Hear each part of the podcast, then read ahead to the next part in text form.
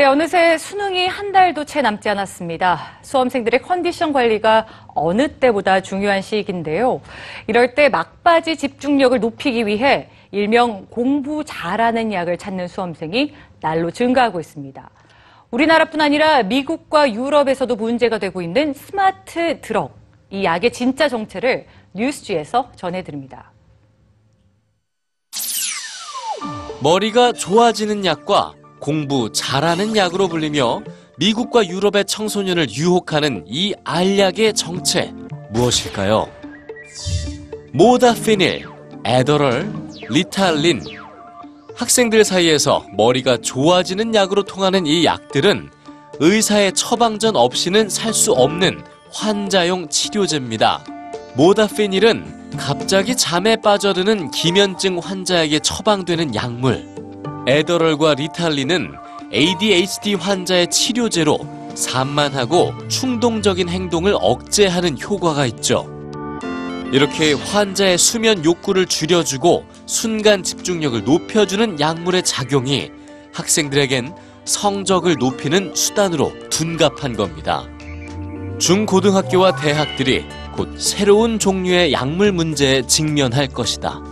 2008년 영국 의학 전문가들이 보낸 이 경고는 6년 후인 2014년 영국 대학생 5명 중 1명이 스터디 드러그, 즉 공부 잘하는 약을 복용하는 현실로 나타났습니다. 미국에선 의사의 처방 없이 ADHD 치료제를 복용하는 젊은이들이 늘어나고 있으며 이 때문에 응급실을 찾은 환자가 최근 156%나 늘었다는 연구도 나왔습니다.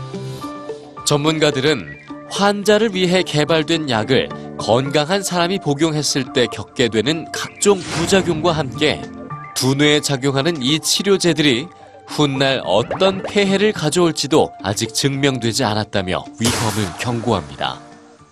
의사의 처방전이 꼭 필요한 치료제.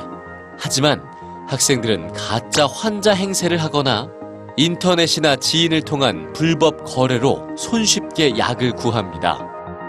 미국의 고등학생들을 대상으로 진행한 연구에서도 고등학교 2학년의 10%, 3학년의 12%가 의사의 처방전 없이 ADHD 치료제를 구해 복용하고 있다고 답했습니다.